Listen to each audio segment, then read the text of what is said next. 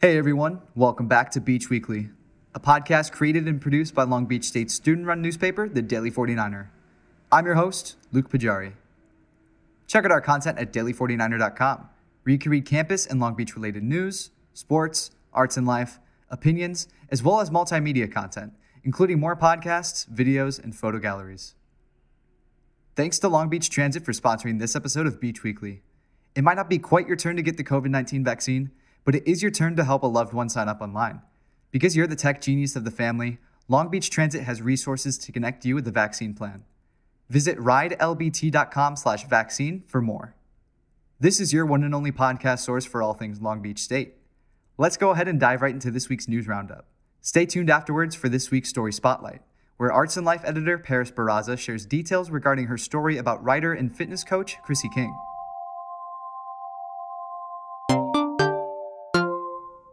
Long Beach State Baseball visited University of the Pacific this past weekend for a series of three games. Friday's game ended in a 3 2 win for the Dirtbags. On Saturday, the Dirtbags lost, resulting in a 17 12 final score. On Sunday, though, the Dirtbags blew it out of the park with a 28 10 win. For the third week in a row, Long Beach State softball swept their opponents in this past weekend series against UC Santa Barbara. This marks an 11 game winning streak for the team. Friday's game ended in a 7 3 win for the Beach. Saturday's doubleheader brought the Beach an 8 2 win and a close 5 4 win. And on Sunday, the Beach won 11 3. Long Beach State men's basketball is about to get some new talent as West Texas A&M guard Joel Murray will join the roster for the 2021 through 2022 season. The six foot junior announced his commitment to the beach on April 7th. After leading his previous team to its third straight championship, Murray was named MVP for the Lone Star Conference.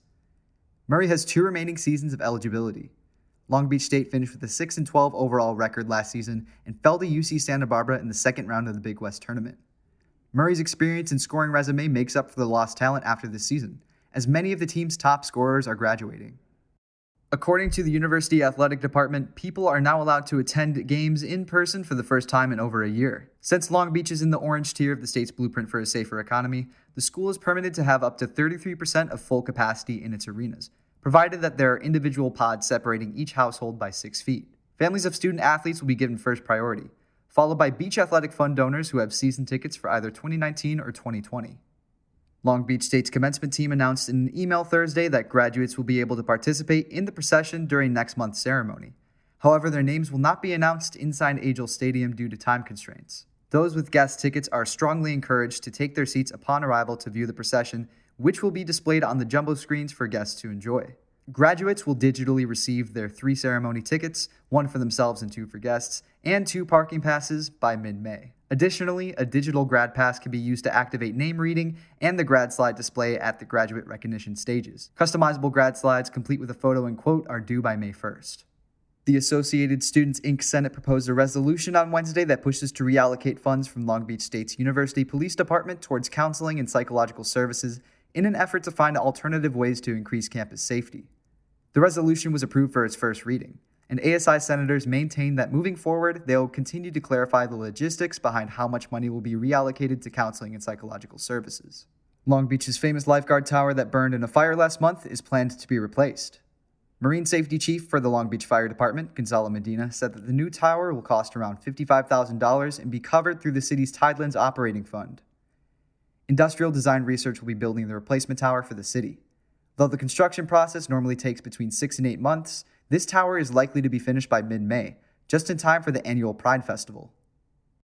Last week on April 13th, I had the pleasure of attending the Associated Student Inc.'s Finding Freedom Beyond Fitness event with writer, speaker, and fitness and strength coach Chrissy King. The event was part of ASI's Love Your Body Week, which is pretty self explanatory in the title, but it's something so hard to actually do.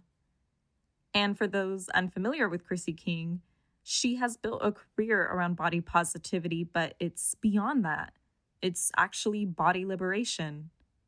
In fact, she's the founder of the Body Liberation Project, which is about teaching people that, quote, we are inherently worthy because we exist, not because of what we look like. And the goal of body liberation, Chrissy said, is to understand that at our core, we are much more than our bodies. And so instead of being negative towards our bodies, we should focus on showing our bodies more compassion, gratitude, and love. But something I really appreciated was how honest Chrissy was about her struggle with her body image from childhood well into her adult years. And she was honest in that she'll still have negative thoughts about it. But it's all about working through that and really trying to prioritize your health, physical and mental health. Getting there means stopping with the comparisons of how you look and how someone else looks. And likewise, taking pleasure in eating food and celebrating that everyone's body looks different. The reality is that I think most of us have probably had experiences of not feeling good enough, not feeling like we're enough, particularly as it pertains to our bodies. And when we think about this concept of body image, body image really is a combination of how we think about our bodies, the messages we received from other people in relation to our bodies, experiences that we've had previously when people told us or made us believe something was wrong with us. And we put all those things together, that forms how we feel about ourselves. That forms our experience with body image. And when we think about body image and why so many of us have a negative relationship with body image, a lot of that comes back to diet culture. Because diet culture is invested in telling us that we aren't enough and that we need something outside of ourselves to be worthy and deserving of love.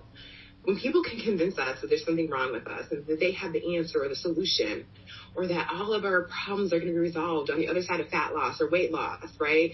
I know I've been guilty of this, and maybe some of you have too. I've definitely been guilty of thinking like, wow, if I just lost a few pounds, or if I just was in a smaller body, I'd be able to wear clothes that I really like, or I would be in a different relationship where more people would pay attention to me. There's this idea that on the other side of fat loss, all of the wonder thing, wonderful things that we want in life are waiting for us. And I want to tell you from personal experience that on the other side of fat loss, you are the same person you are now, will have the same issues. And so if we don't work to fix and repair our relationship with our bodies, you'll be just like me, right? You'll be a person who lost all this weight and had the outward appearance of a person who's in great shape, right, by traditional standards. And I was still super unhappy, unhappier than I was when I was in a larger body. And the number three is love. And I already said this, but we are the only person that we spend every moment of every day with in our lives. So that means our relationship with ourselves is the most important relationship that we will ever have in life. So how are we showing ourselves love? How are we falling more deeply in love with ourselves every day? And when we think about showing love to ourselves, I always again go back to your love languages. How do you like other people to show you love? What makes you feel appreciated from other people? Well, you can do those same things for ourselves. It is so important that we nourish that relationship with ourselves and that we show each other, that we show ourselves love and gratitude and a compassion. And those are the first things that we can do to start to work towards body liberation. falling in love with yourself is really the greatest love story of all time. And I say that and I mean it wholeheartedly. It really, really is. All the things that we're seeking external validation from, we have within ourselves. So I really encourage us all to make it a daily practice to fall more deeply in love with ourselves because it really is the greatest love story of all time. Here's a new tab to open up next to your 8 a.m. Zoom lecture, ridelbt.com slash vaccine. Discover resources you can use to help a not so tech savvy loved one sign up for the COVID 19 vaccine when it's their turn. It's another way Long Beach Transit is moving you through. That's all for this week. Thanks for tuning in to this episode of Beach Weekly. This is your host, Luke Pajari, signing off. Take care, guys.